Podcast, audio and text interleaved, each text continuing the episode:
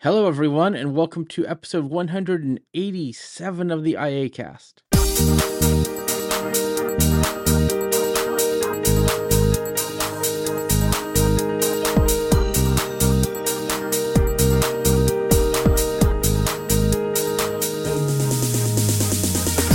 All right, I'm here this week with two wonderful folks. We have Taylor Arndt Hello, everyone. and we have Lynn Snyder. Hey, everybody. So glad to be back. Yes, we're glad to have you back, and Taylor, we're glad to have you back too. this, you. um, I have a feeling might be a longer episode, so uh, if you're in the audience, get some snacks, get some That's drinks, right. get some uh, great uh, lounging, you know, uh, seats. Just don't fall asleep, or if you do, we will we will have periodic times where we'll try to wake you up during the podcast Yes, that's right. because th- we have a good show for you all this time. Really excited about all of these topics. And um gosh, you know, I got so busy last time. I intended, you know, uh you know what we say about intentions Mhm. and being good and what what what road they pave. Uh, yes. um I had intended to post it throughout the week um all of episode 186's stories and things. Uh so I'm going to try to get to that this week. It's going to be a very busy week again, but we had this thing come up, you know, after the last podcast. This little thing called convention. Mhm. Little. Uh, really, Max? yeah, just just little, you know, uh, short, you know, 6 days. Um, you know, so so uh. Yeah, an entire week. Just a little convention. You know, it's not like those state conventions that are so long, being three days, you know, and- hmm and have so such long agendas. No, um, comparatively, the state uh, conventions have such short agendas, which is great because is. of what I do with WayAround and putting uh, conventions on tags and all those kind of stuff. Uh, and I'll get to that in just a little bit. But yeah, you have a you have a story to tell about WayAround. Oh, around yes, I do. Yes, Yes, I do. We MIA. We had um a few uh items at our booth go myth- missing, but okay. our tags Oh. didn't.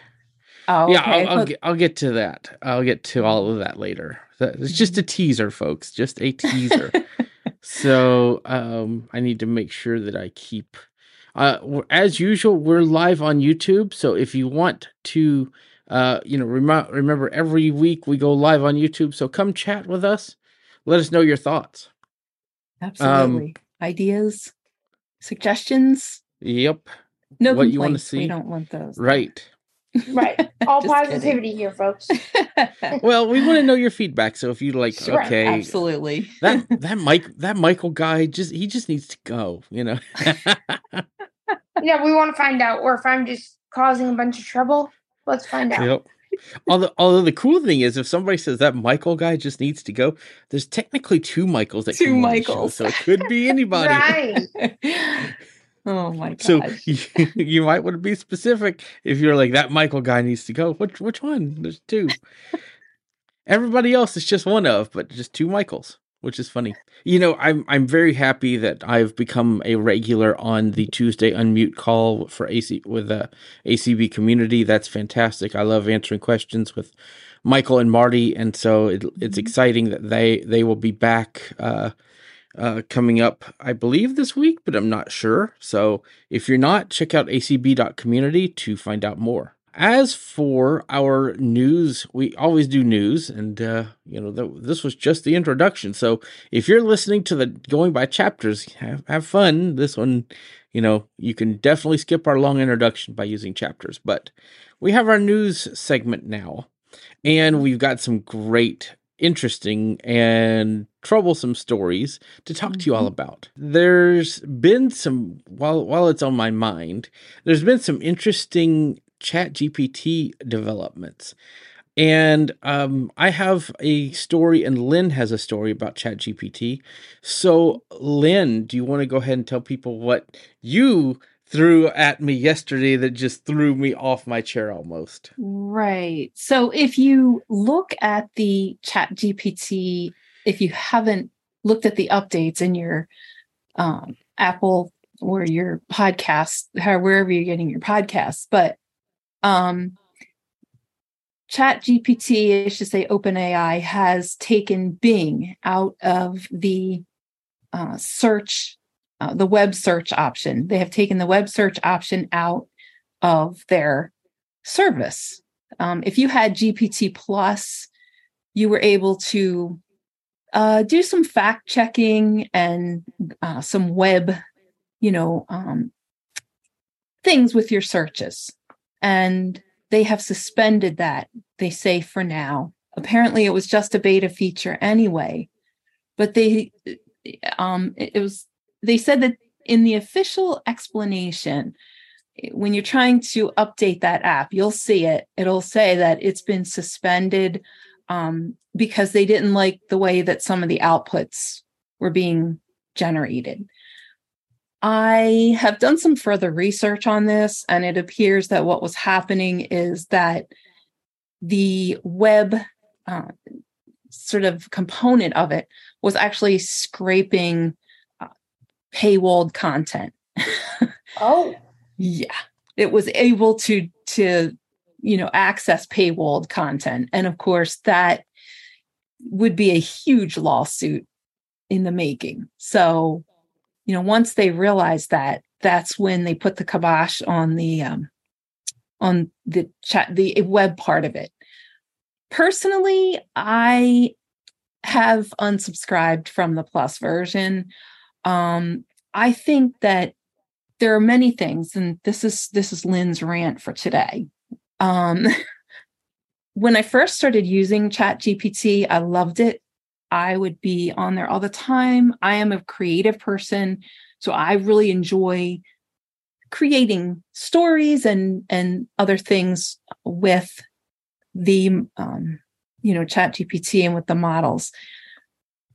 First of all, they have the guardrails have become so ridiculous and if you don't know what guardrails are, they're basically rules of behavior that the creators of the um, chatbot part of it are, you know, put engaging. So it's really it's gotten to the point now where it's I just consider it neutered. It is so dull and its responses are just not very um, nuanced or creative. It's uh, every time you you know type something in there, you get a thing back that says, "Well, you know, I'm a I'm a large language model, and I can't do this and I can't do that for whatever reason." So it really started to get on my nerves. The ch- the one of the things about the um, GPT Plus was that you would have access to the um, Model Four. I'm trying to think of the, the name that they call it um, GPT four, and unfortunately, and that's great, yes, but of course you get that free on Bing. You've had it free on Bing for a long time, but also it's slow. Um, a lot of times I would get half prompt, I would get half outputs. It, it just was really, um, you know, I would kind of ask myself, like, what am I paying for? Um, I think the guardrails are a serious problem because they have just gotten so, um, I don't want to say barbaric. That's not the word I want. So um, limiting that it's just ridiculous. Um, and they, I saw an article where the the the traffic to the Chat GPT site itself is going way down. And they people have made assumptions like maybe it's because kids are not using it um, for the summer. You know people aren't using it for the summer and that may be but i just think there are a lot of problems with it. And um, for me the guardrails are a serious issue. Um, so it's a shame because i used to love it.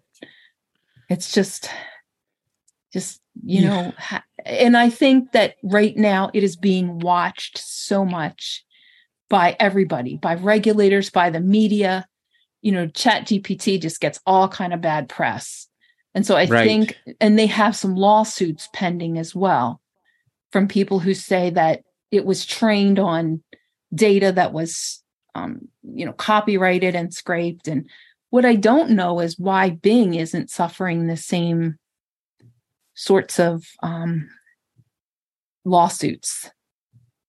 Um, because Bing, you know, well, the one thing is that Bing does give you a, you know, it does give you web, um, Right. It do, it basically does the same Sources. thing. Yeah. right? Yeah. It shows you where it got things, which I think is Mhm. is a good thing. And the one of the Bing updates is going to be that you can use it without doing without getting the web updates or the web links, which is good because if you're just asking it to write a story, you really don't need it to search the web. But See, I'm waiting. think I'm waiting. I'm I'm waiting for them to make it to where you could use Bing search without needing the Bing app. That will be fantastic. I don't um, know if that's going to happen, but Or the or Edge the app. or Edge Or Edge, browser. yeah. Edge you is know. a pain in the butt, in my opinion. Yeah, yeah, that's true. And the Bing app is not exactly the easiest app to use. Right. Um, although I have gotten much better with it. And there are advertisements. So I don't know. I just think it's a shame and I hope that things get better. I it, when if if we if they get the web search back, I might consider going back to it. Um Mhm. with the GPT plus, but until then it's been neutered. It's just just a lot of it's unfortunate what's happening. Yeah, I I feel like um that, that they're making a lot of changes with this and it's not necessarily a good thing. Uh the the, the one thing that I'm not a fan of is that there is so much regulation. I think that uh, we're kind of moving backwards instead of forwards because people are so afraid of a tool. Now, granted, uh, there are some people doing some crazy, scary stuff with GPT 4, right? And GPT 5 has the potential to be even more crazy.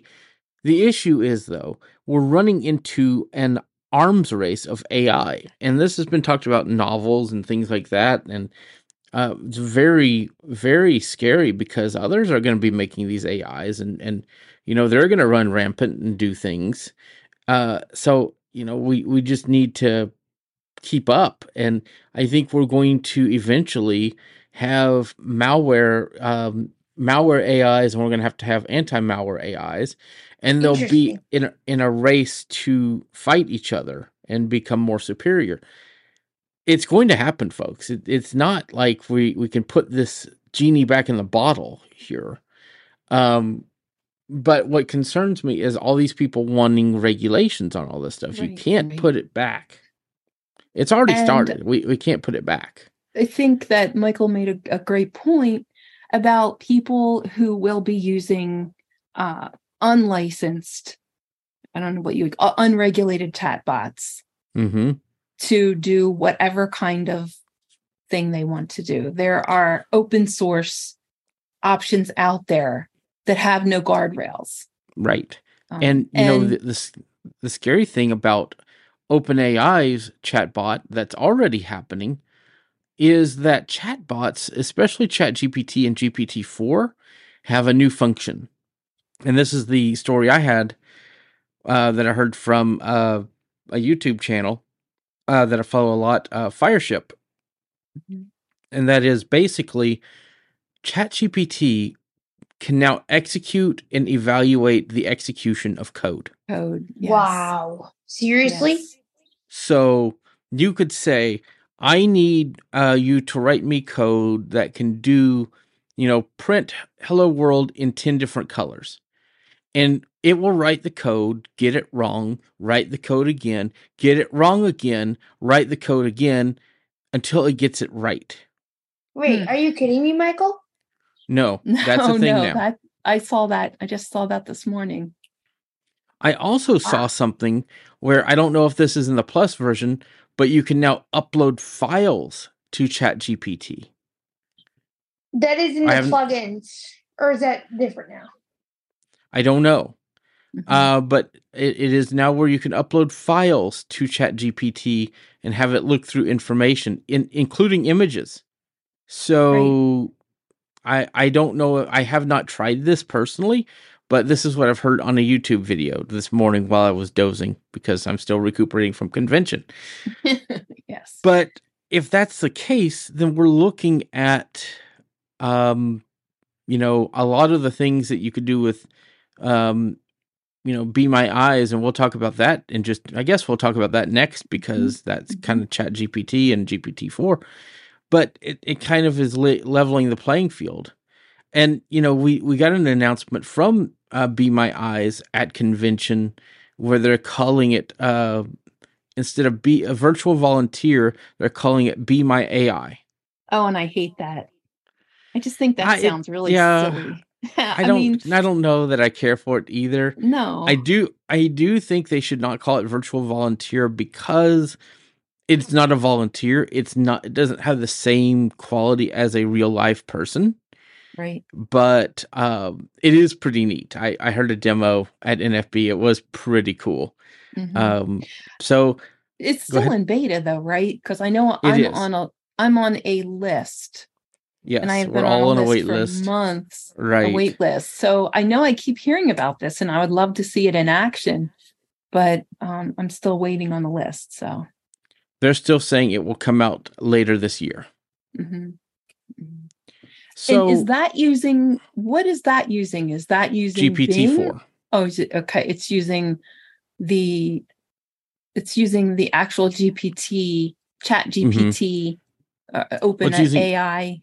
Yes, and and Bing is using GPT four. Right, Uh, so all the very advanced stuff is using GPT four. right, Interesting.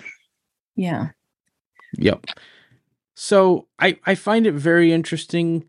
Uh, I think what they're trying to do is figure out what guardrail guardrails to put for be M- be my AI. I guess we're gonna call Mhm. it. Uh, so that's that's why it's taking them so long is to figure out what guardrails. And I kind of have a problem with that because people cannot differentiate between AI and what's not. Now, at the same time, if it's saying, you know, we AI has hallucinations, it says this is right, even though it's wrong Mhm, and mhm. people don't fact check. But I think, uh, you know, it's good to say I, th- you know, for the AI to say I think this is um, this medication, but you may want to have somebody else give a a check, like right, to to make sure that this is the case, because I I feel like if we just don't allow these features to work and we just say, um, you know, you need to use something else, we're not giving it the chance um to to really expand. And Right. that's that's my view of ai is i think we're regulating it before we see the the drawbacks right, and and it's sort of like um, you know, an overzealous um monitor, right? mm-hmm. Um, overzealous moderator, so to speak. yes. Um i mean who who how do we agree on these rules? For example what happens if i show the um say a piece of um like pornography and i ask it to describe it right. you know how how do we agree does anybody agree on what pornography is? Mm-hmm. You know um, right. in other words, I guess, you know, the guardrails are important. I mean, there are certain things that we, I guess, we can all agree are not a good idea. right. But I think that when we start, I guess my question is who is making these guardrails and how are we deciding, what's right and what's not you know, who is who is making these decisions? And, right you know, it, it sort of makes me a little bit nervous. And I think mm-hmm the most dangerous um, thing is to have people using these you know ai systems that aren't that have no guardrails or either that or you know um, just people being able to get around guardrails the people that will i mean i think the bad actors always know how to get around the Oh, rules yeah. Oh yeah. Um, and and prompting can get around rules just as Sure. programming can so yeah um so i i think we need to go ahead and, and move on to because we still got a lot to talk about Mhm. um and and I want to talk about something that I've been very interested in. I've posted a lot about it on three different platforms, and that is Meta's new app, Oh yes. Threads. Threads. Oh, yeah. The uh, app by Instagram that is supposed to compete with Twitter. Mm. Threads is for iOS, iPhone, so iOS, not iPad OS. It will work, but it has to be a iPhone window. So if you're going to use it on the iPad, switch to Stage Manager. That makes it work really well. Just a little pro tip. Mhm. Um, it does work with a keyboard, so no worries there. And it works on Android.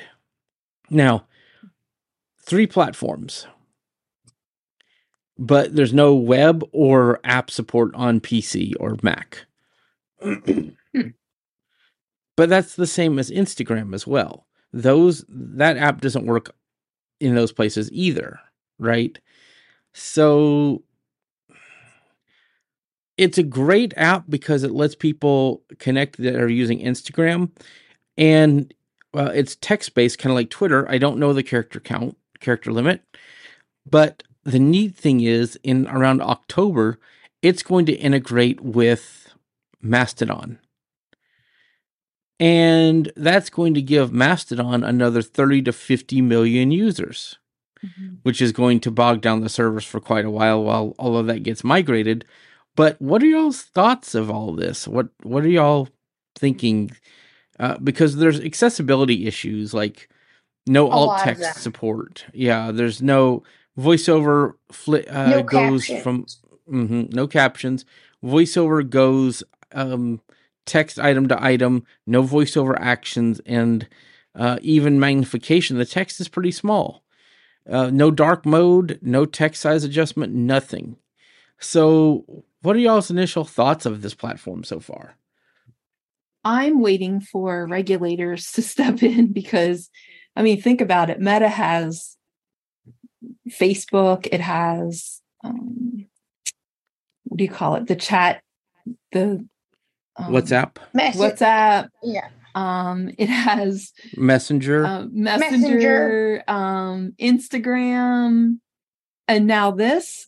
I just feel like the the the regulators, especially in the EU, are probably going to be like itching to uh, put the kibosh on this one. but okay, so I and I saw a post on David Goldfield's list um, where he was talking. Somebody was saying that people are saying that threads that talk about accessibility issues are being um, censored. Um, Very interesting. so I don't know if that's true. Somebody uh, had written uh, something about talking about the problems with, you know, the new Threads app, and apparently it was taken down or it was something happened, and this is something that has really got people kind of upset because. Um, I mean, I don't think that Facebook has ever been super accessible mm-hmm. um i guess it's it's definitely not the worst app but it's not the best either so you know I, I think that's disturbing to think that there might be some censoring of threads that are um giving a different giving a, a more negative opinion on on the app. And i know it's an early version of the app but i really hope that that this post from on David's list is somehow wrong because I would hate to I would not want to think that you know threads that try to d- discuss these issues are maybe being censored by the platform. So I'm hoping Well- there's just a misunderstanding there or something. I'm. I, it makes me wonder because I haven't read the post. I haven't seen it. I'm not sure who wrote Me it. either. Mhm, mhm. So I I don't know who wrote the post. You know, they they could have done, you know, said anything. They could have, you know, just been you know, I don't know. I I Mhm. I don't know who wrote it. But I wrote a long post and post and I've mentioned the account that, you know, the Threads app account. they haven't responded to me, but my post is still live. And I went through all the accessibility problems that I could find in the app. Right. So And that's that- why I'm wondering if there's not Mhm. more to the story than we're getting. Right. I just can't imagine Right. that they would censor that Meta would do that. Like I just I not saying can't that- imagine that either. No, that I don't I don't know.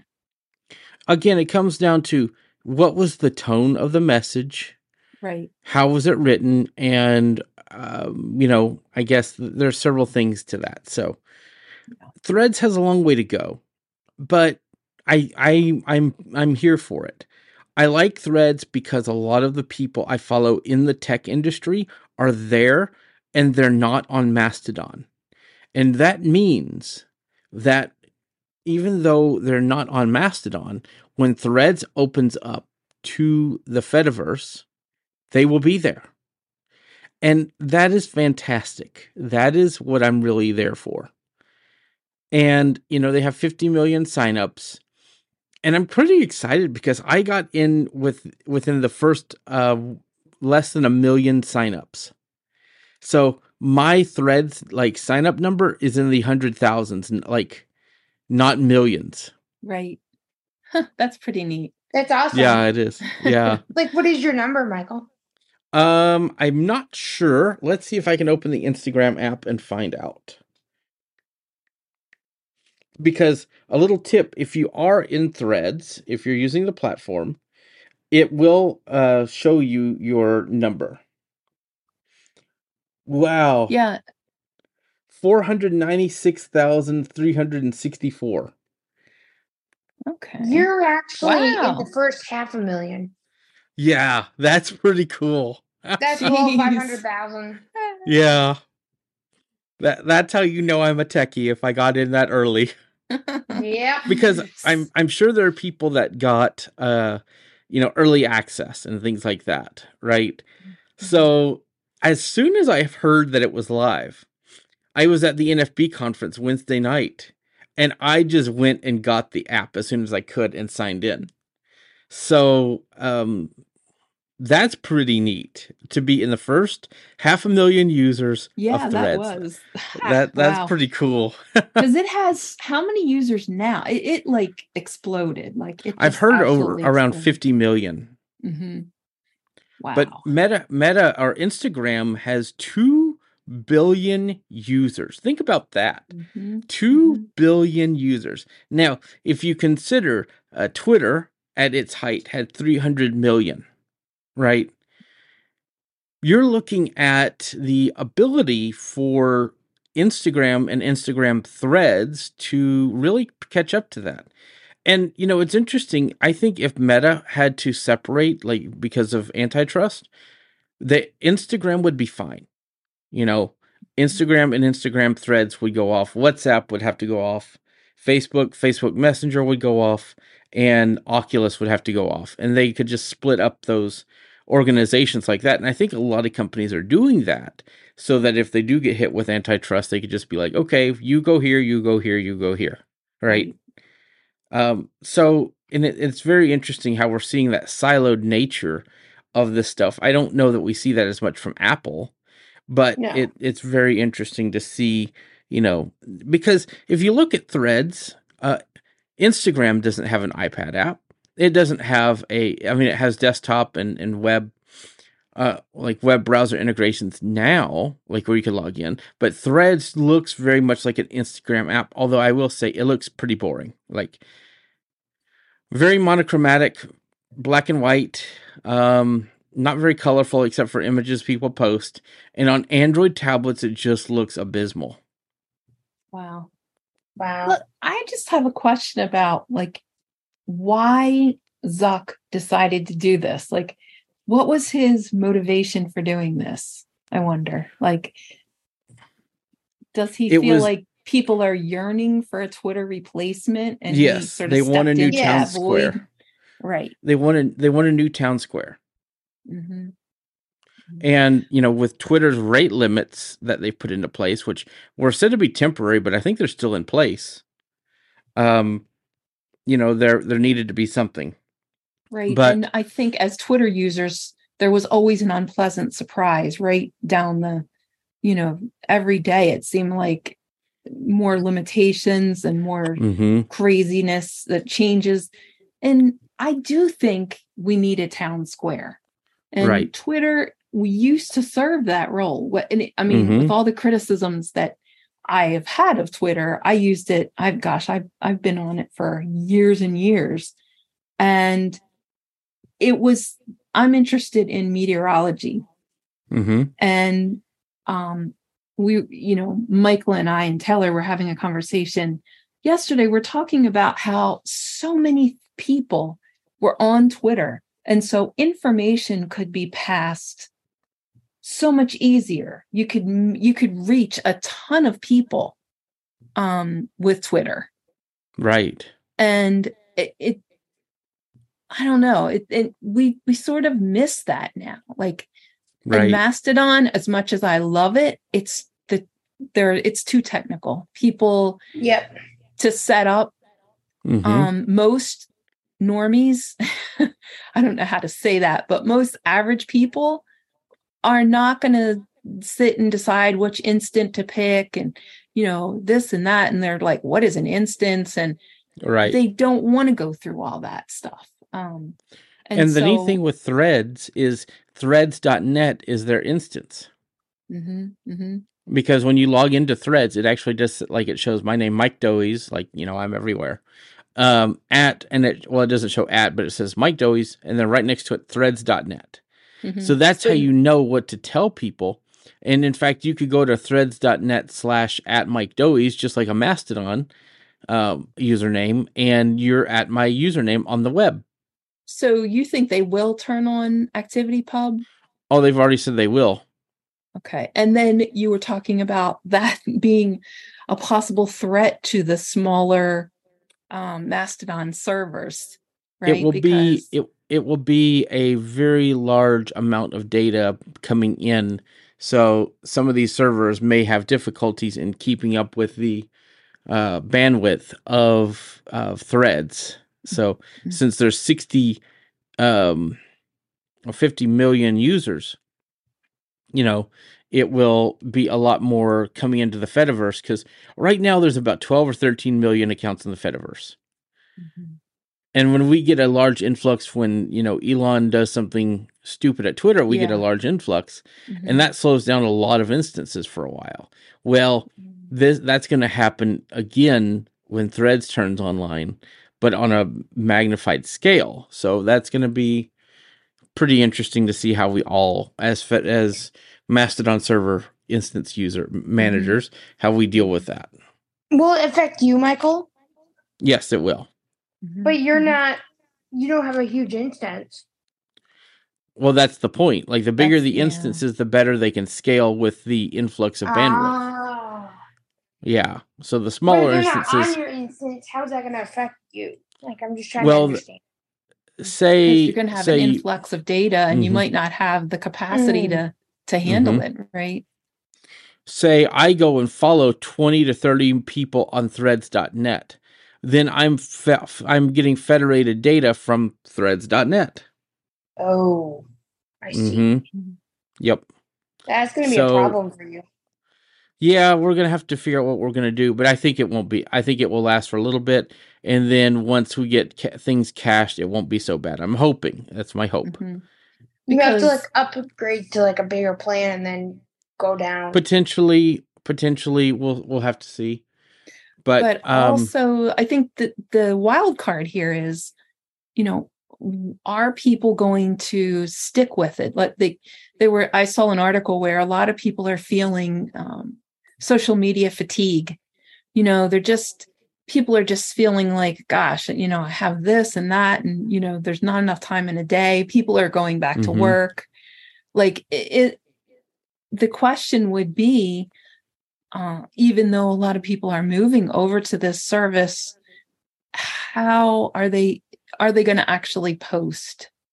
Um well right and that's kind of the big thing anywhere these days is what where is people going to settle where will Right. that time be and Mhm. we don't know um no this is kind of the wild, wild west of uh, social Mhm. media right now. Mhm. We're all exploring and figuring out where we want to be. But what I think is going to be great is now that we're seeing all of these social threads, Blue Sky, Mastodon, all of these things talking to each other, we're going to see a new time where it doesn't matter where you are, Mhm. you will just be able to talk to anybody. Because I can tell you, once Threads turns on Activity Pub, I'm just going to take my contact list I have there and just move that thing over to techopolis.social.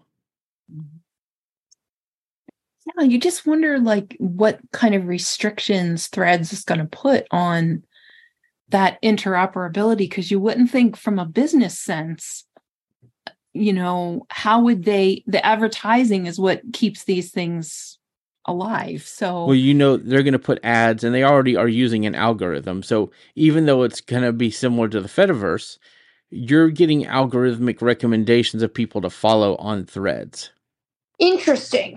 Mhm. Mm-hmm. Mm-hmm. I downloaded So- it, but I was having trouble signing it. So right and and like during like a good example is during hurricane season i used to Mhm. follow a lot of meteorologists and people weather nerds i guess you could say and i loved it because there was a huge list of of experts people i really respected and i was able to uh, sort of tap into that when we would have or even a disaster a national um, we know that for example twitter was is oftentimes or used to be helpful when there would be a disaster to help communities connect or help people connect with other people.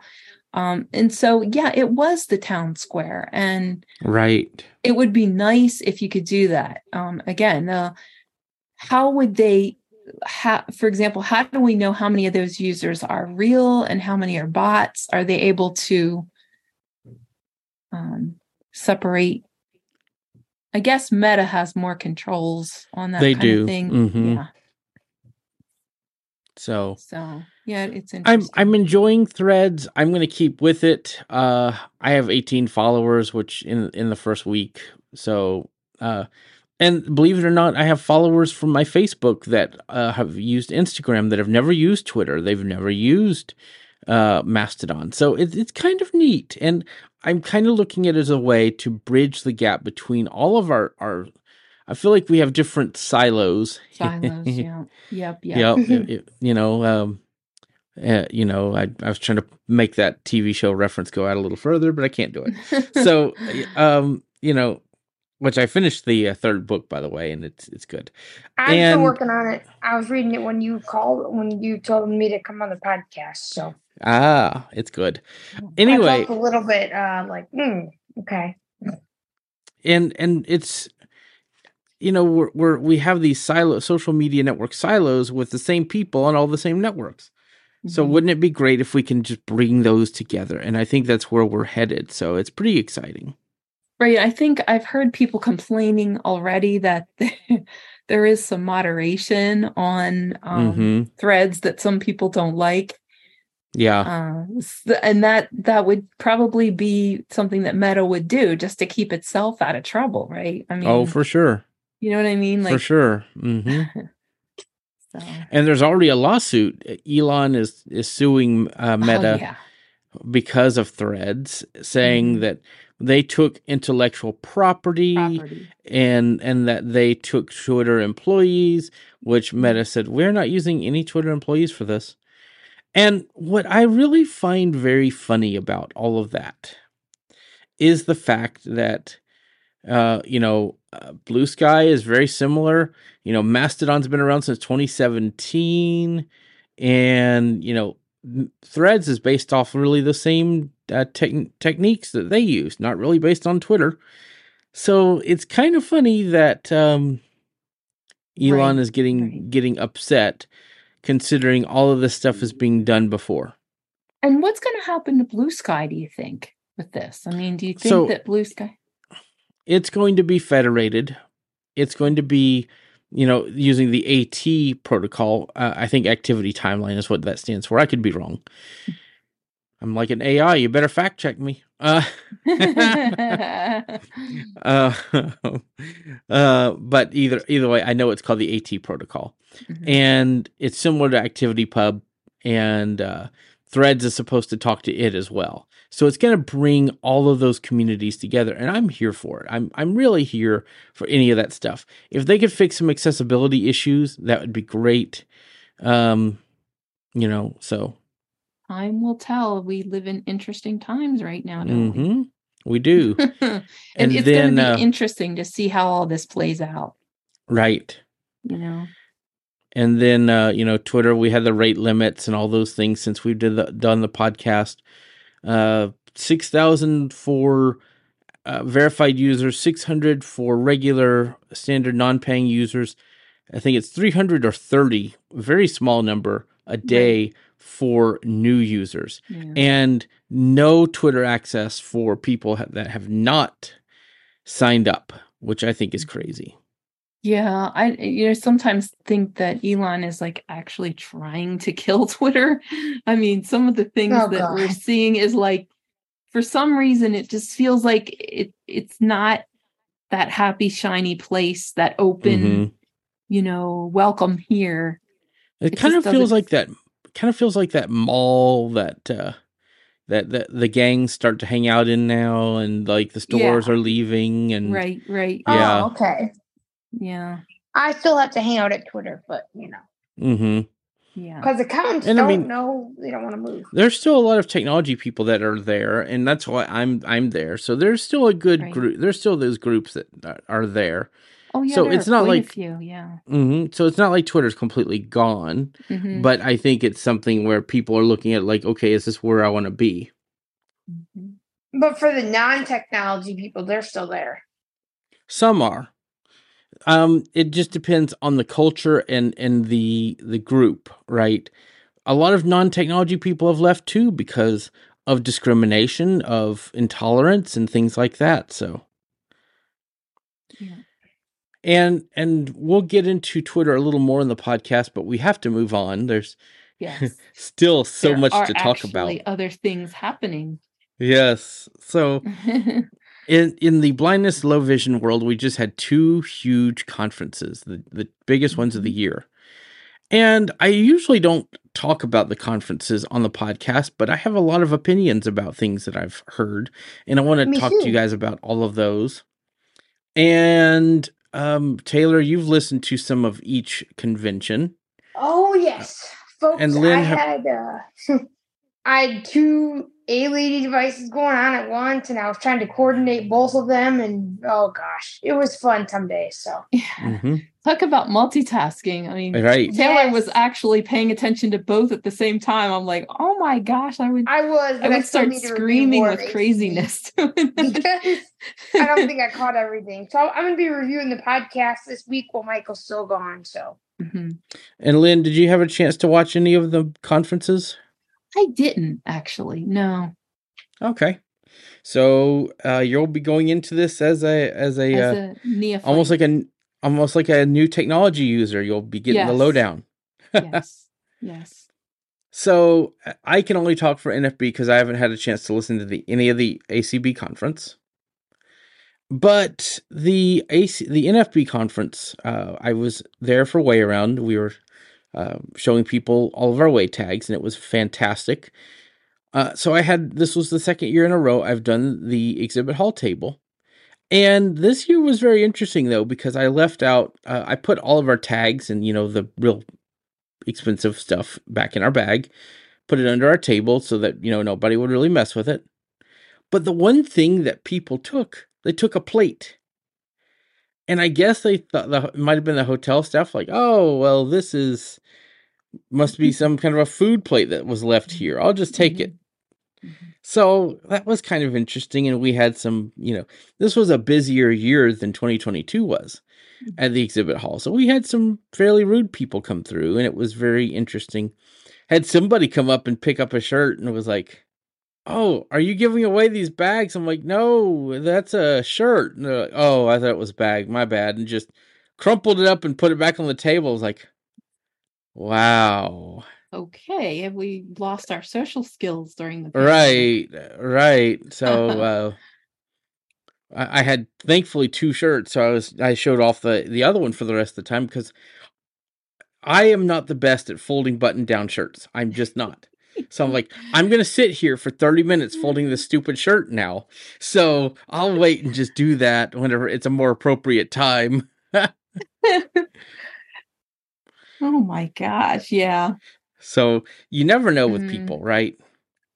But we were Right. right next to Aira and AT guys, and that was just fantastic. And Blind Shell was right across from us. I got to meet Diane and Barry in person. So we want to have all of those guys come on and talk about Blind Shell and you know the differences between it and mainstream technology and and you know compared to assistive technology because that's a common topic that we hear have here on the iACast.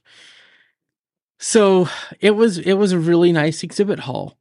Um, my pick uh, this week will be from the exhibit hall, and Taylor gets to play with it before I do at home. Grumble.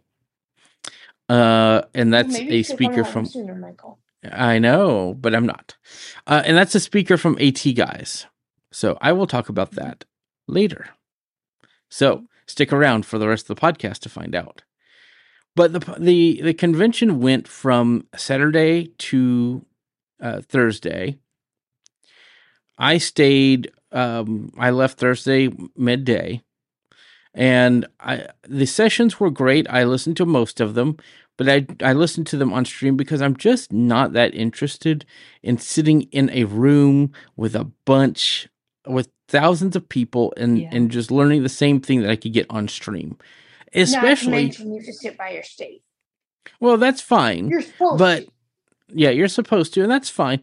But it's just sitting anywhere in that room with all those people. It gets hot Mhm. and not very comfortable. Right.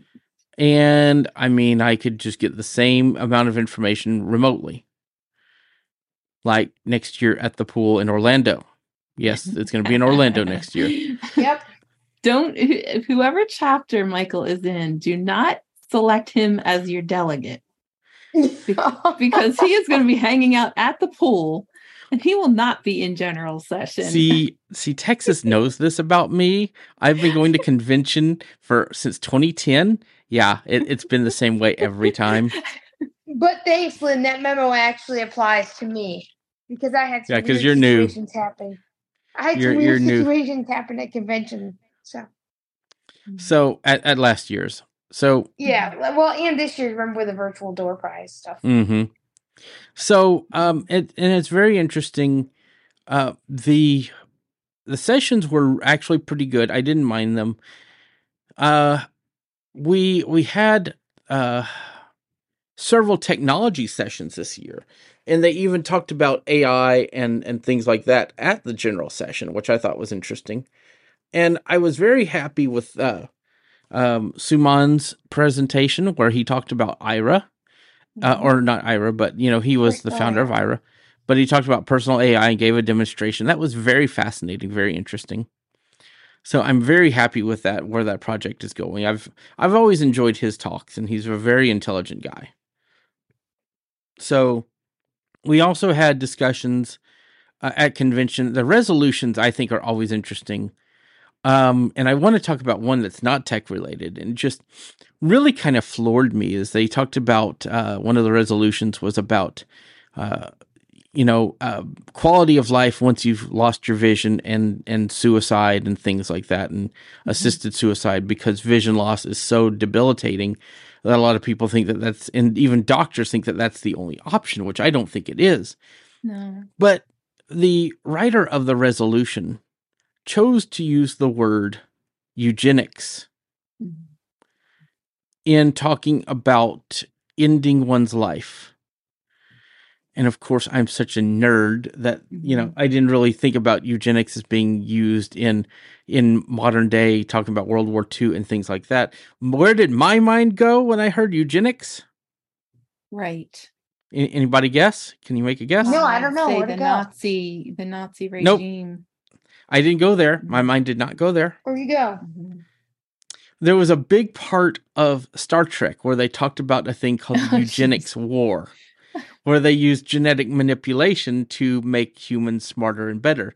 And so that's where my mind went when I heard Ah, eugenics. And I'm like, and I'm like, he's using that word out of context. I know this because I watched Star Trek.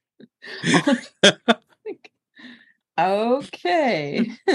So uh, that's how I brought this back to tech. So, um, so It's like he- when you're posting an off-top message, off-topic message to a list, and you know it's off-topic, but you have to squeeze in some on-topic Right. things to keep, Right. keep from getting in trouble. but I I heard them read this resolution. I'm like, they can't pass this. This is not even related to eugenics.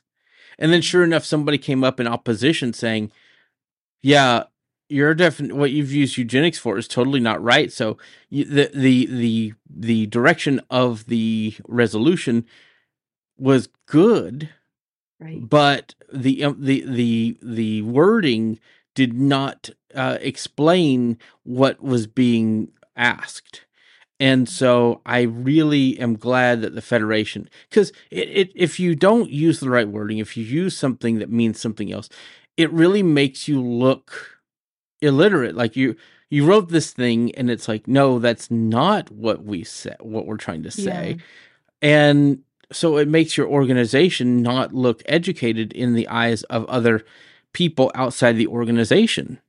Yeah, and I kind of I understand to a certain extent why they use that word in the sense that the idea is that, you know, people who have a disability, they have such a terrible quality of life that we should allow them to, you know, by default, we should allow them to um you you know, engage in assisted suicide.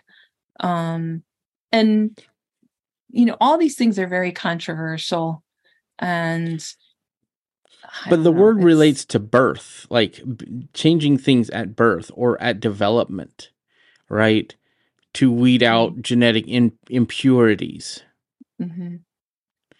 And well I mean, eugenics is i think what what the way many people understand eugenics is that it's a, a government or a group um desire to extinguish um to get rid of a whole class of people um Right. because of for one reason or another so right.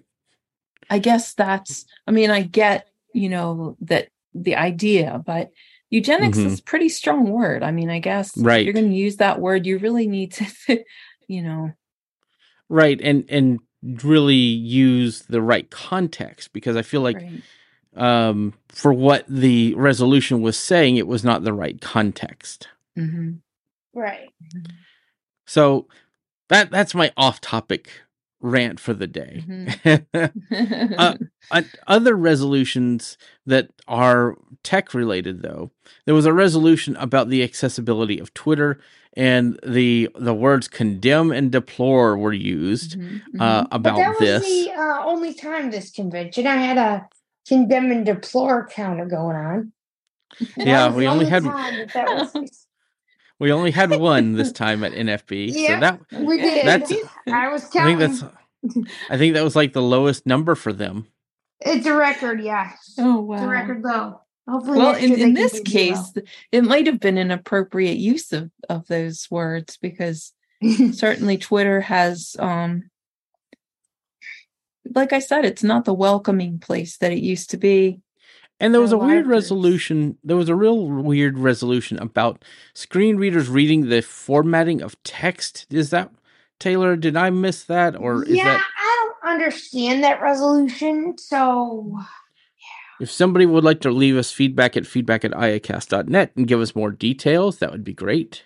Because I don't really understand, I don't want to talk about something that I don't understand. hmm Yeah, and I think maybe people need to use Chat GPT um, to write their resolutions. um, well, but you know what? That brings us to the next thing. Great segue, Okay. Lynn. You didn't even know you were doing it. no. Um, so Uh-huh.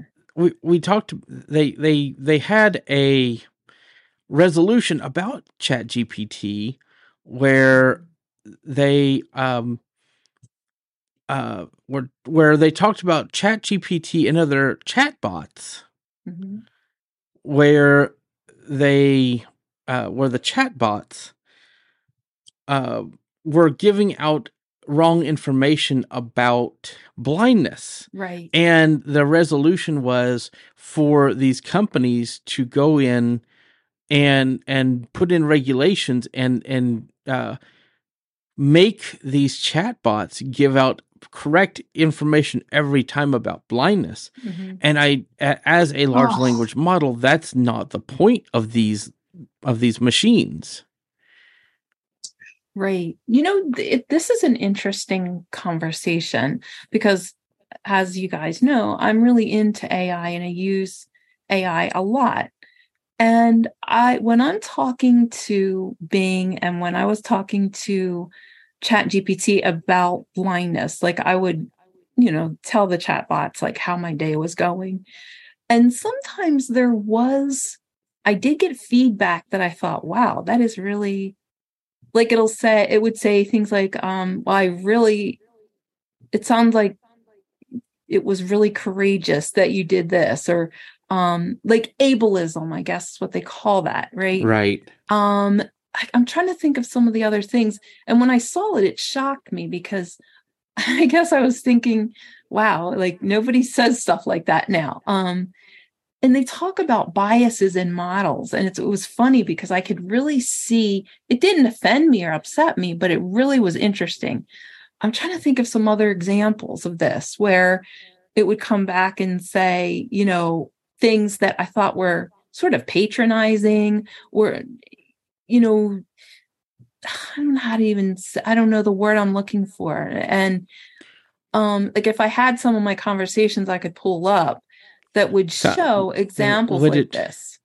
Would it be described as inspiration porn? yes.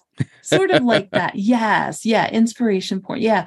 And um i again it did shock me be- when i saw it because i was like people talk about biases in models and Mm-hmm. I had never seen it before until I saw that. And yeah, it really did stand out to me. Um, I thought it was fascinating. And I was thinking, how could we reverse this?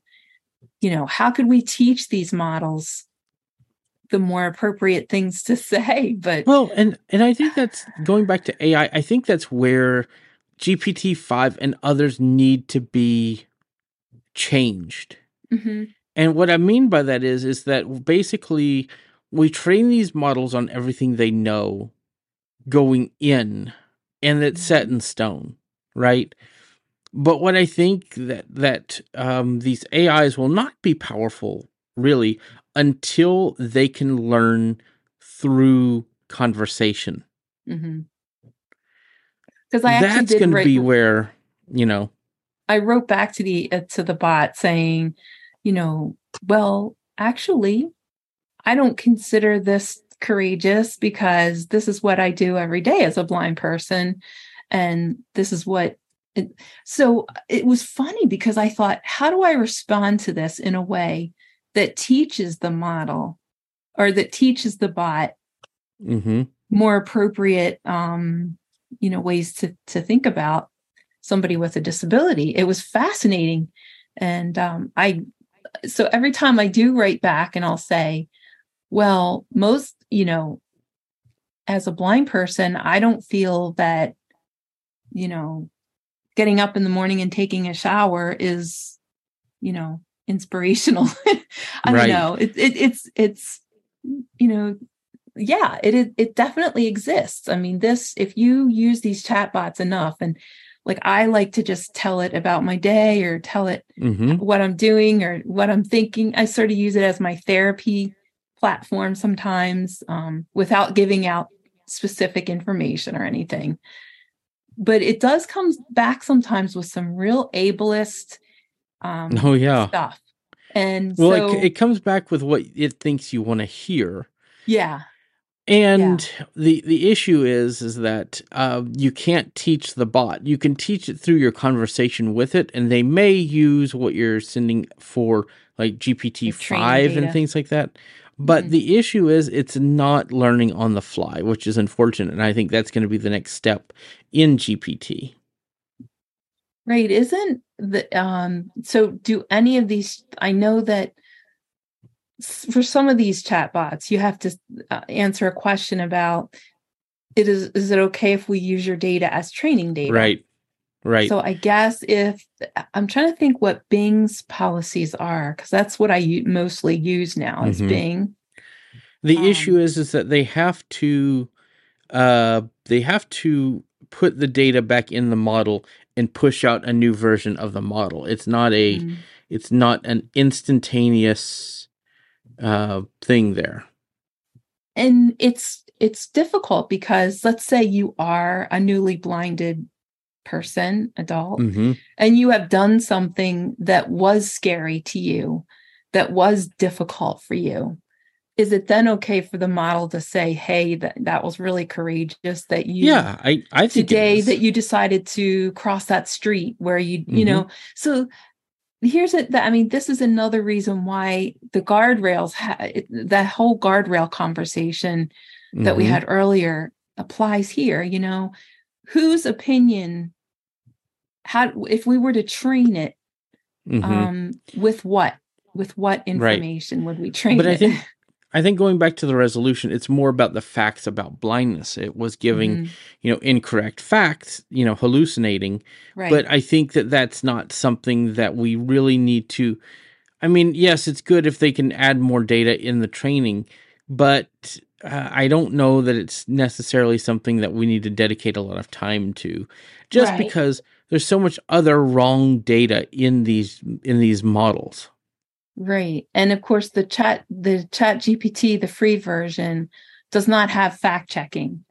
Right. Whereas the Bing chat does have fact checking. I mean, it does Mhm. have web resources that will Right. point you to.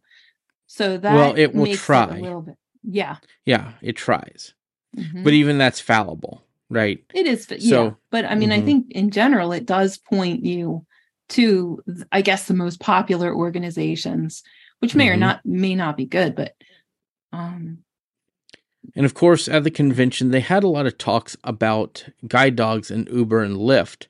That's Mhm. still a big topic. And, you know, they had somebody come from Uber, and I, I kind of felt like they just gave them the typical spiel, like they're working Yeah. on it. You know, these Mhm. people are, you know, being disciplined and all those things. So Mhm. I wasn't too impressed with that. One of the presentations, and um, and I'm, I'm going to talk about this just because I want to give my my two cents on it, and uh, you know, people may or may not agree with this view here on the podcast. Um, Jonathan Mosen spoke about uh about um, um living blindfully, not the podcast, but the philosophy, and he he talked about uh his uh granddaughter, I believe, and you know, reading the uh, Three Little Hens story and baking bread and things like that. And he said, you know, the people of the Federation are the ones baking the bread, you know, being advocates about screen readers, making them accessible, and making these companies more accountable.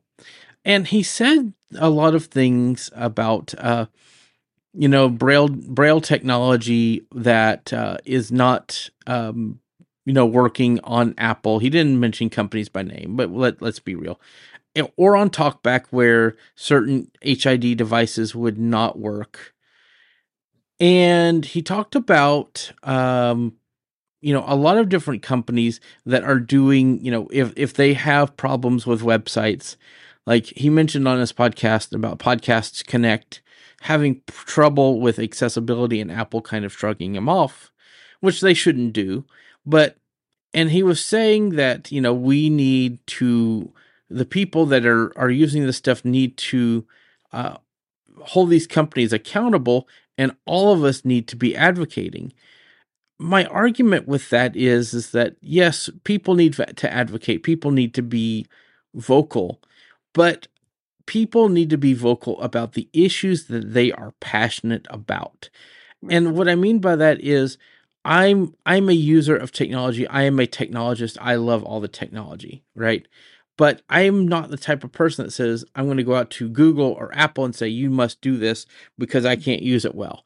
I will report bugs and say I hope you guys fix it, but at the same time his logic is if if a screen were to flicker for sighted people. And you know a beta didn't work right where the screen and the graphics weren't working then people would be up in arms and things like that. Uh, whereas if voiceover something there's a bug in voiceover and a whole version doesn't work you know it's okay. I do agree that if voiceover is not working that is not acceptable. But i want to point out that there are times in betas where there are visual components on a screen that do not work. In beta 2, Spotlight, my search bar was embedded in the keyboard. There are visual issues with these betas that are similar to issues that you have with voiceover. And I feel like our community likes to jump on the advocacy bandwagon before say, you know, well, there's a lot of comp- a lot of disabilities out there. And you know you don't see them putting up as much of a fuss as we as blind people do. Because the truth of the matter is i mean technology is paramount for us but at the same time there are workarounds. There are ways to do everything. And yes they're inconvenient but there's inconveniences for everybody. I mean money is an inconvenience. Uh, time and the amount of time it takes to do things are inconveniences. There's a lot of things that go into all of these problems. And I think that as blind people, we have to have the the people that are like, okay, let's advocate to get voiceover fixed. Let's advocate to get uh, narrator or or talkback fixed. That's great, but uh, when you make a point that uh, you know there are people that are cooking the bread and people that just eat the bread and and and not really uh, take ownership in it is a very big travesty to the community and and people in general because and the reason why I say that is what's going to happen when this fight is null and void and say there there are you know we have this universal accessibility in the future then how are those people that were advocates going to look at the people that don't have to worry about the problems that we used to face that we have faced now? For example i find this a complete shame but there are people the, the the amount of people that know how a computer works or how to program a computer is going down drastically. And the reason is that we have images to represent everything. You don't have to look at text. You don't have to know that you plug a hard drive into the motherboard anymore. It just works. And companies make all this stuff for us. And even when you go to build a computer, you just get a technical manual and you just do it. It's not the same as like whenever I built computers or wrote code. I mean, even code writing now, you know, we're getting no code, low code solutions, but you can't get the same quality as if you just build your apps, right? So it goes into those realms as well.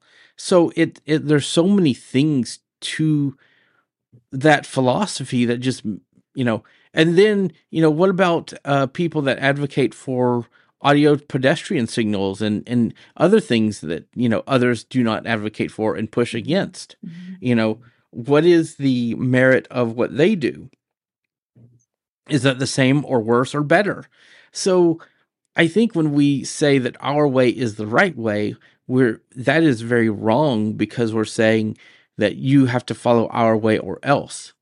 Right. And a lot of times like when I have a problem with something, I'm not exactly sure whose problem it is. Is it the app developer's problem? Is it the you know the operating system problem? Is it my problem for being stupid or not very bright um, or not reading directions? Is that part of it? Like sometimes i think people don't do that ad- advocacy because they're not great communicators and they're not you know on an individual level i'm talking about here that some people just you know, uh, just don't have the ability to actually give the kind of feedback that professionals need. Um, instead of getting like emotional and saying, well, this doesn't work and I'm really angry, you know, if we could, if we had the ability to say, this doesn't work, I'm trying to do this, I, and, you know, to be more specific um, and get the emotionality out of it and just talk in technical terms, but not everyone is capable of doing that, you know. Um, I'm not a baker. I don't bake bread. I eat it. but if you made me bake it, I don't know that I could, you know. I couldn't either. Me either. So, So, so I mean, you know, um yeah, I think the advocacy is is definitely crucial and as blindness organizations need to do that advocacy. But I think on an individual level, not all of us are capable of doing that. right. Um, and and I don't think that people should feel bad. I think Obligated what, to do it. what people you know? say is Right. like, you know, if you're going to complain about it, then you ha- you should hmm write to whatever. Well, a lot of people complain and they don't write to the companies that Right. you know. I mean, I I had a, an entire.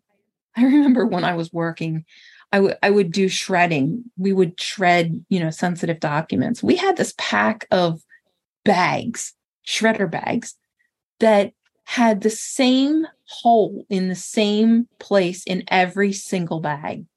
And so I would shred and not realize there was a hole in the other end. So basically, I was like throwing paper all over the room. But I Oh, didn't write no. to the company and say, you know, hmm and maybe I should have, but you know, don't know. Yeah. So it, it's it's one of those uh, one of those um, discussions where I I feel very passionate about, and that's why I wanted to bring it up here. The um, you know they they had the elections, and and one of the the topics that uh, I I went to part of the NFBCS and uh, uh, NFB and computer science division, and I really enjoyed um. Marco and Marco, if you're listening, I don't know how to pronounce your last name. My apologies. And Chancey Fleet did a great presentation Oh, on yeah, she is great. on uh on SVG and Mhm. how to write SVG. And there's a website that she and Marco, I believe, have created, blindsvg.org, I think. And you could go there and learn SVG. And it's really neat. It's that's for the 3D printers well, it's for 3D printers or making shapes and things on web pages on graphics. Yeah. or CAD or all kinds of things.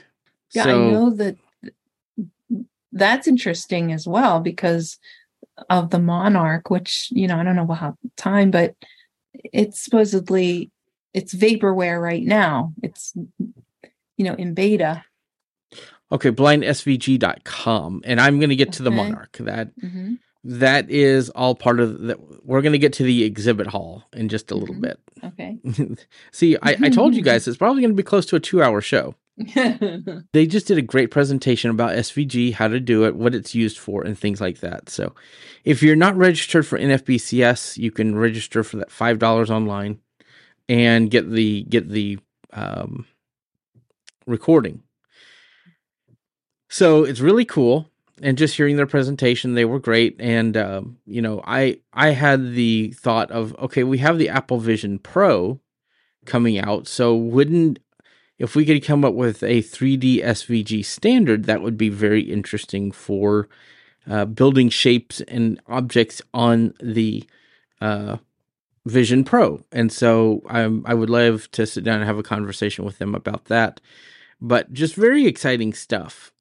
And uh, there was a presentation from Humanware about the Monarch, and they talked about their new um, format called EBRF that the DAISY consortium is working on creating that will combine Braille and images and other uh, uh, tactile graphics. So that's all pretty exciting too. And I'll get to the Monarch once we get to the exhibit hall. But do you guys have any other thoughts that I'm missing about the sessions and, and things at the convention? Accessibility. Oh, yes, accessibility. yes. I'm sorry, Yeah. I gotta bring it up. well, accessibility Well, is that interesting. the, yeah. the funny thing is is that that's what they said. I'm sorry. Uh, Uh, yeah, they did say, "I'm sorry." I just, Uh, oh my god, like, ugh. Yeah. I don't know. I don't have Yeah, any words, folks. Other it was mentioned uh, in it was mentioned in the Braille Monitor. in the Braille It Braille was an Monitor. article. I think a Mhm. couple months ago there was an article. I read it online. I wasn't convinced. Yeah, and so for people that are for the uninitiated, so AccessiBe is a tool that it's kind of like a well, they call them what web overlays. Um, Yeah, and or widgets, technical term. Right. Yeah. So essentially, you can take a website that maybe has some accessibility problems. Um, or the, the idea is that you can take a website and you can make it accessible to a wide number of different disabilities. So it would it would address like the you know the the the print size and um, the speed or whatever that you might have it like read aloud. There's there's different things, and so there's a company that AccessiBe they sell this platform, this tool that is supposed to make websites more accessible, but it create it becomes problematic for screen readers uh, oftentimes because it does um, it doesn't really make things easier for us. It actually, um, you know, how can we say this? Adds It more makes it di- complexity. difficult. yeah, it makes things more difficult. And the problem is these these folks they have a great marketing, so they market this tool to web ma- uh, to people that you know handle web pages and organizations and they of course i guess pay for this thing you know Yep. and It's this like idea nine a month. Right. So this idea that you can take this overlay or you can take this component and make a website accessible with it um, just by incorporating it um, it is well it's not that simple. Anybody that does accessibility work knows that it could never be that simple. And so it is causing problems uh, for screen readers. And apparently the nfb has sued them right? Isn't that right? There is a lawsuit. There was a lawsuit against them. And Yes. the the founders the people that said you know look we're really sorry. We we need to take more feedback from the community. Um, we had good intentions. And so it's marketed. It's heavily marketed. And unfortunately it is not a great solution for most of us who use screen readers um, so i don't know if michael if you wanted to sort of add something on the developer end of it like that we could understand more but So I think personally they call these overlays, and I personally Overlays, believe that an an overlay could be made to make most changes on a website be accessible. But the issue is is that you would have to use a level of AI that we don't have yet. Right? And it's I think we're close to it, but we're just not there. And I think, you know, it's kind of like we want to replace the, you know, people that say that we need a, a new solution other than the cane. Everybody just loses their damn mind. Excuse my language, but it's Mhm. true. And so I think that this is the same with overlays. I think AI and things like that can make websites fully accessible, but we just need to get there, and we're not there. Mm-hmm. And I think AccessiBe said that you know they came out of the gate just very excited about their their they thought that they could make this thing happen, and they couldn't. And so they their investors they said are, were they they threw their investors under the bus and said you know they want us to do these things and and and really uh, make it this way. And they said you know okay. And then now they're saying well you know nobody's liking our product and we're getting sued. So how do we fix that, right? Yeah. So- so basically they have made a commitment to listen more to the community um, and to change their marketing approach to be more And- uh, honest or Mhm. honest and more forthright about what the tool and can they actually they say do. and they say they already did and somebody uh they said they had a question from the floor which i've never really heard at the at the sessions and they said i just looked at your website and i'm still seeing that this language says this thing and this says that which is basically in line with your previous marketing and he said and the guy said well what we mean by that is and he gave a big spiel about it and he said well we really want your feedback so if you think it should be something else let us know and we'll change that marketing and I just thought, okay, that's just an easy way out of the situation that you guys are finding yourself in.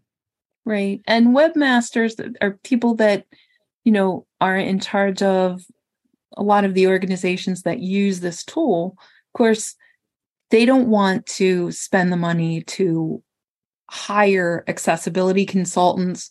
So this would seem like the best option, um, most cost effective option to just, you know, use this thing and, and hope it works or whatever.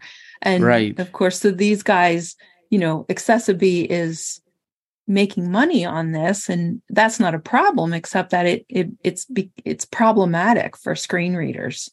Mm-hmm. Um, and you know, I could we could get into why it's problematic, but uh, I don't know that I really have the technical savvy to really explain it. But Well, Um, I mean, it's it's really simple. I don't want to say it's simple, but I mean, you know, this is what happens when people put these overlays. And like I said, I always tell this story. You know, my landlord at my old apartment in Michigan put one on, um, put this overlay on, and it was time for me to pay my rent. So I try to pay my rent and I can't. So I walked into the office and I said, "Hey," I said, "She's like, why isn't your rent in time?" I said, "You know why your rent or my rent's not on time?" is because you decided to employ this accessibility overlay that actually made your site worse. So I said, if you want to have your rent check in time, I said, I would advise you to take this thing down, or else you're not going to get your rent check because I can't pay it. wow, what did they say to that? They're like, we're taking it down. I said, um, thank you. yeah, and I it's said, I it's think it's a shame said- because people have good intentions. That I mean, you know, it starts out that way, but you know, it so- does. Yeah. So accessibility was a big topic. Um in the NFB, they were they were kind of for it, and you know they were they're happy. So we moved on, and so we went through the rest of sessions. And I'm still not caught up on everything. I haven't watched all the sessions, but uh, I want to go ahead and move us on to the exhibit hall because I feel like that's where a lot of my time was spent. I looked at um, several devices, or three or four devices specifically. I looked at the Sense player, and that was a pretty neat device because it's a book player like the Victor Reader Stream, but it's running Android. It can control an iOS and Android device, and it will soon run its own Android apps that you could get online, like sideloading them. So that's pretty exciting. Oh, that's good. Yeah, that's And it's it'll work with Audible out of the box, which is Mhm. you have to do some work for the Victor Reader Stream to do that. Mhm. So that was a neat device. I don't know the price, but they said within a month they'll have app support on the device.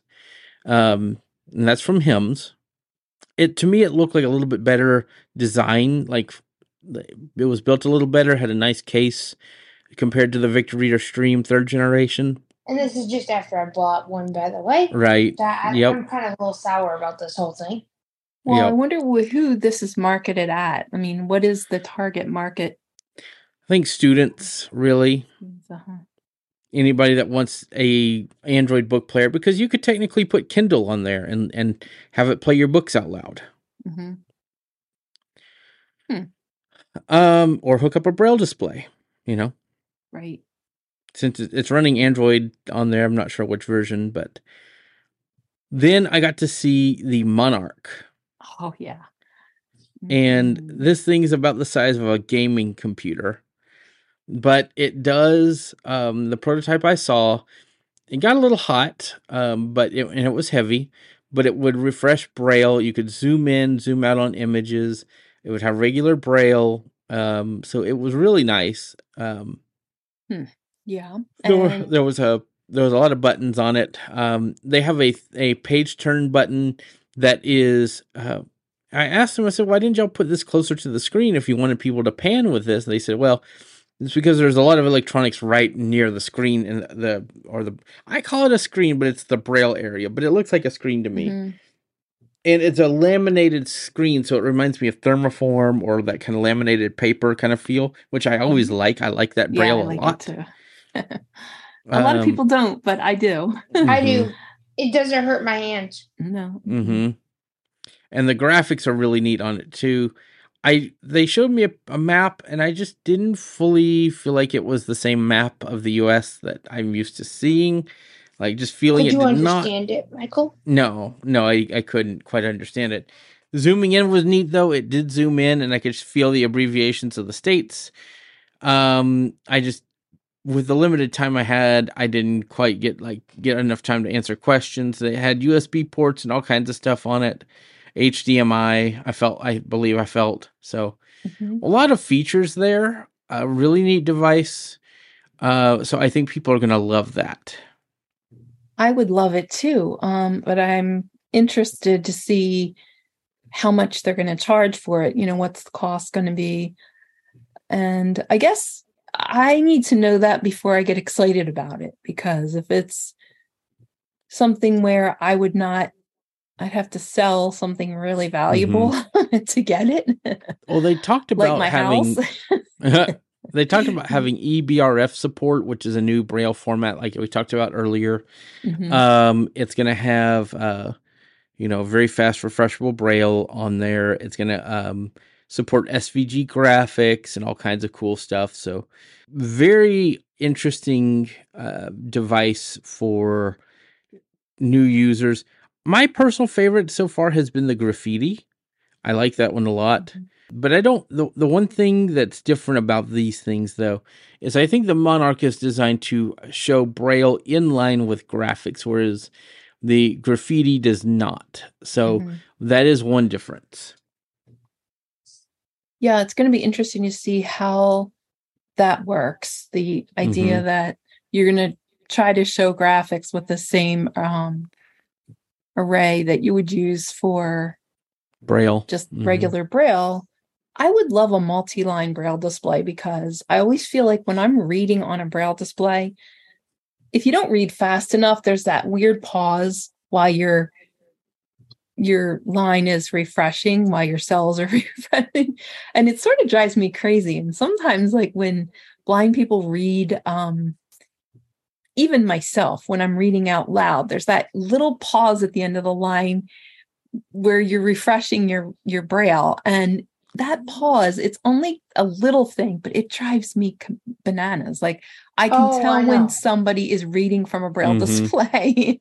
And and you know like that would the multi-line braille display would would hopefully ameliorate that issue although well, like would- if, if you listen to the NFB uh, speeches from their from the president Riccobono, Mhm.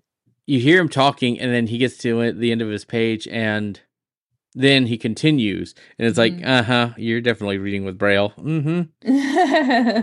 yeah i mean so like when you're reading off of a piece of braille paper it's Mhm. not you know have so many lines but you know when you have these braille displays and even the 40 cells but still it has to refresh and if you some people are really good at they can read so fast that they are able to do it seamlessly so that you Mhm. can't tell that little pause but i am somebody who can tell the little pause the the yeah eh, i'm i'm excited about all of these the last Mm-hmm. one that we that i got to see was the uh the optima and that's the last braille display i checked out the optima was very cool uh and we got to meet the uh f- the founder of that i believe uh adi who is with access mind and i want to give a shout out to adi because he's listened to the iACast since day one so well Thank you so much for listening all of this time since 2015.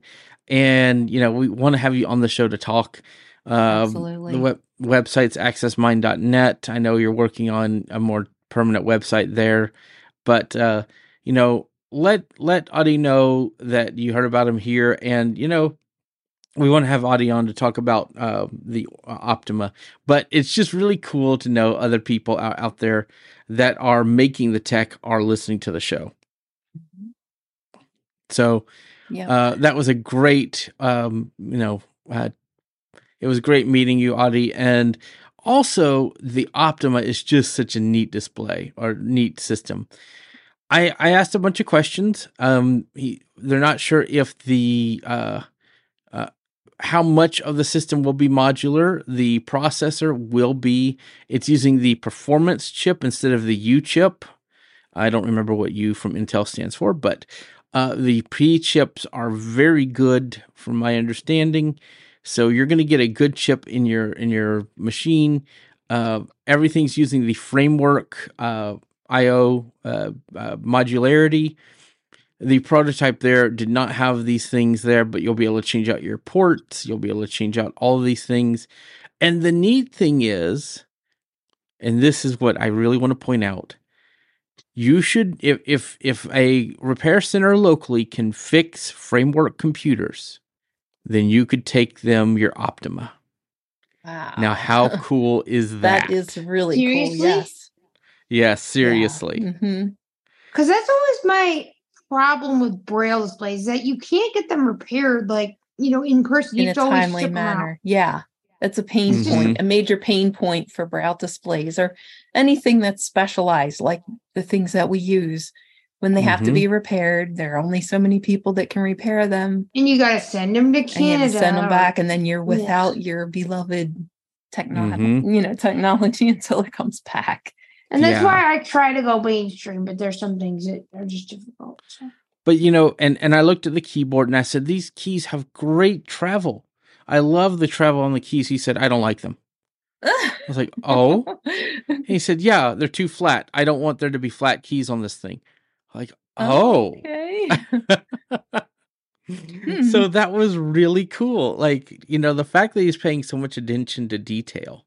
Mhm. And I, I found that yes, it's using the one one he had was using the orbit keys, the uh, uh orbit uh, uh braille cells. Cells. mhm. And so it was louder, but it was in my opinion smoother than the than the 20.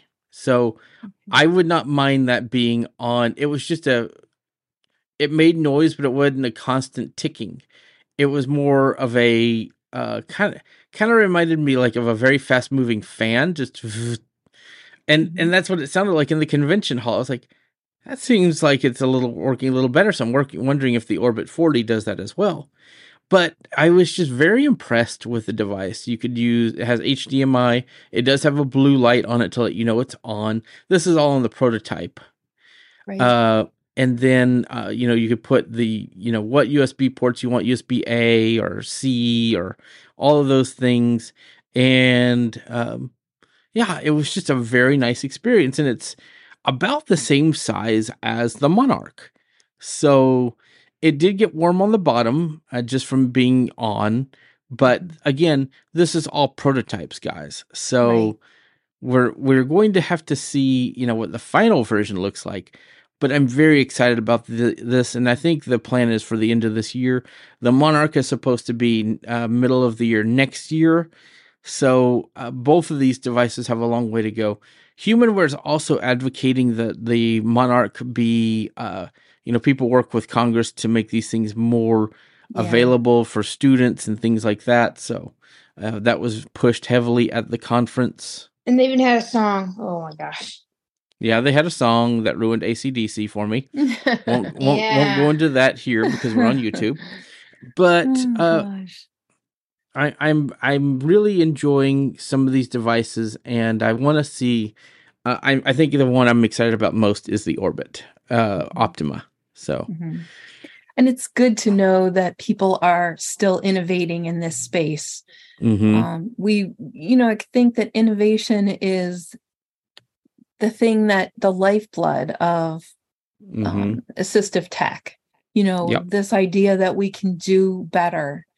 When we Mhm. know better, we can do better. And I think right. there is technology that's coming down the pipeline right now that, I mean, AI just being, you know, one component of that.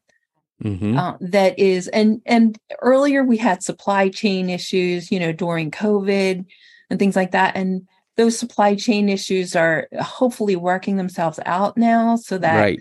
you know these chips and things would be more widely available and maybe the price would drop as well so I mean i think we all want you know the innovation is is something that we all should really Mhm. want because Yep.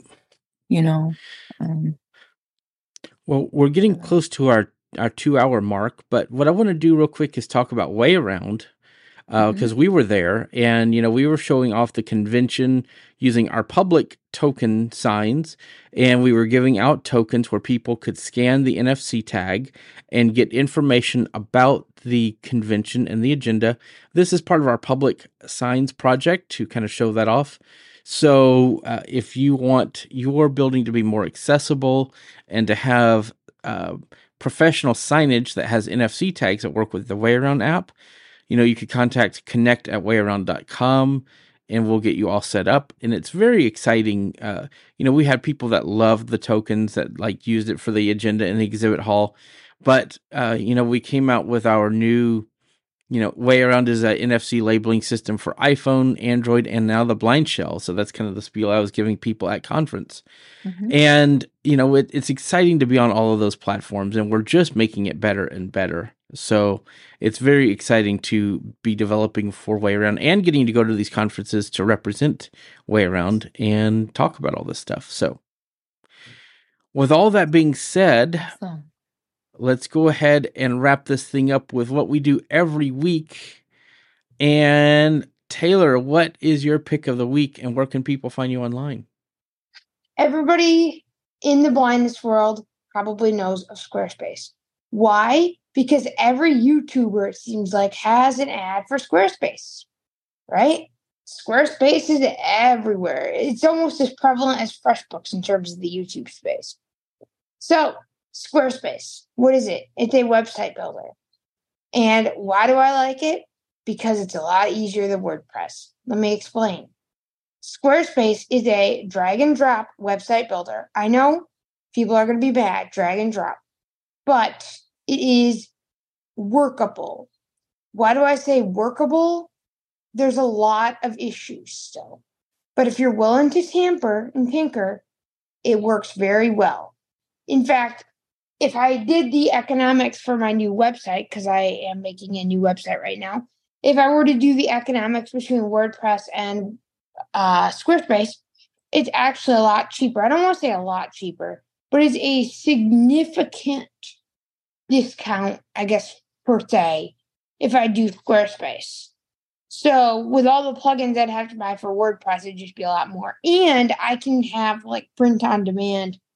So I can have like a store with t-shirts and things like that. So for my merch for my podcast. So be on the lookout for book site merch, folks.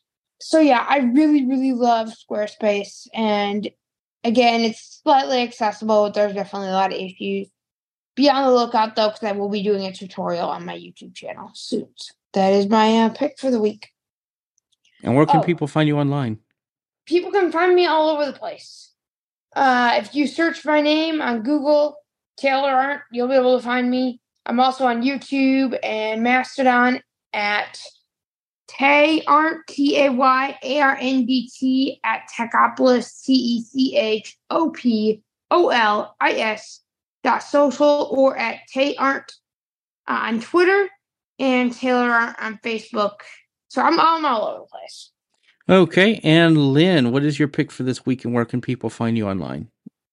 Okay. Well, Marty had told me about this app a while back. It's called Lookup, and it's a dictionary and um, sort of a little thesaurus. You can do word of the day. You can do little word quizzes on it.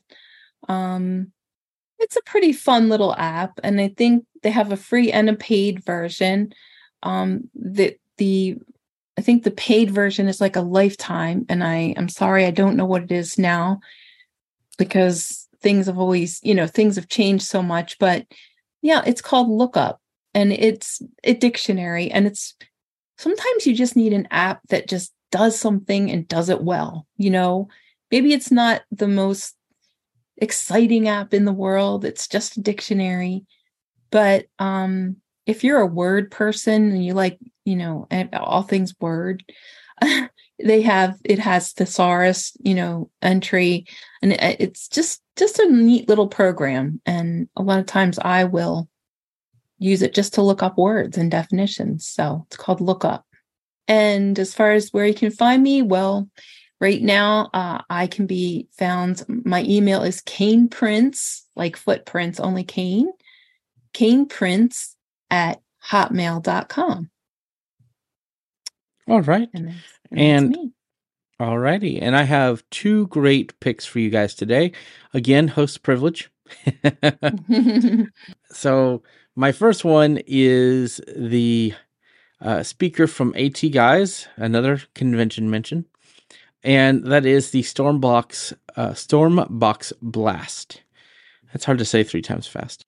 It is a speaker that's 90 watts. It's like a boombox. It sounds really good, really good bass. Uh, it has 30 hours of battery, guys. 30 hours. That's crazy. It's a, it's a Bluetooth speaker. It has a handle. You can plug it in to charge it. Uh, and it will give you 30 hours of Bluetooth listening. But here's the low vision and and visual part of this it's got lights. It's got lights on either side. So on the right, it has lights. On the left, it has lights. And inside, where the speaker equipment is, you could see through. And anytime there's bass or something that's loud, it lights it up. I am so geeking out about this speaker, guys. I'm like, I could just jam out to it and watch the lights light up forever. And i would i'd be content. That that would be my life. I i'd be good.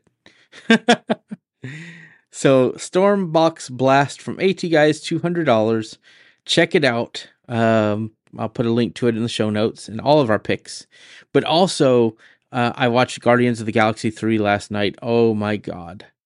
That is such a good and sad and happy movie you know it's it's sad just because of what the characters go through in that movie and just happy how everything ends up. It's the end of this of that trilogy.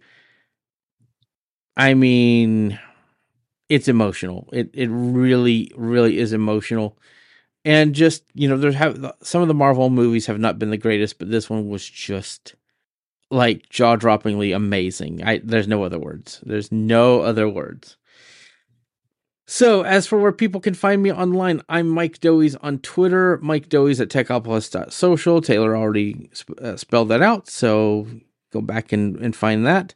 Uh, I'm Mike Doise at iCloud.com for email, and I'm Mike Doise on Threads. So you can find me there, Michael Doise on Facebook. Just to Google search me, you'll find me. Uh, I, I want to thank everybody for being here. Uh, Lynn and Taylor, you guys have been great today. It was so really, much fun. It was yeah, so fun. Was great yeah. discussion. Uh, we are right at two hours, like I thought we would be. Uh, the outtake show is still coming, folks. I have it in production right now, so don't don't worry. It is still a thing. I did not lie. Uh, it is coming. It's going to be rather short, but it is coming. Uh, we just don't have many outtakes anymore. It kind of stinks. Um, so keep in mind that's, that's we're coming. so good, and we we're so good at what we do. Good workers, and yeah, yes, we don't and, make you know, mistakes. Not many, but when the when we do, they are hilarious. yes. So, so I want to thank you all for being here. Check us out on YouTube. We've got our chapters on our podcasts. Uh, it you know all of these episodes are great. So thank you everybody for being here. Everybody on YouTube. We've got a few uh, chat messages today, uh, just saying hi. So uh, come on back, enjoy the podcast, and we will see you on the next IAcast. So have a great bye, week, everyone. Everybody. Have a great week. Yep. Bye bye. Thank you for tuning in to the iACast. We hope you enjoyed the show and found the conversation to be insightful and informative. If you have any feedback or comments, we'd love to hear from you. Please send us an email at feedback at iacast.net. You can also follow us on Twitter at IACast Network to stay informed about new episodes and other updates. Don't forget to check out more great podcasts on the IACast Network, iacast.net. Thanks for listening, and we'll see you again soon. Thank you.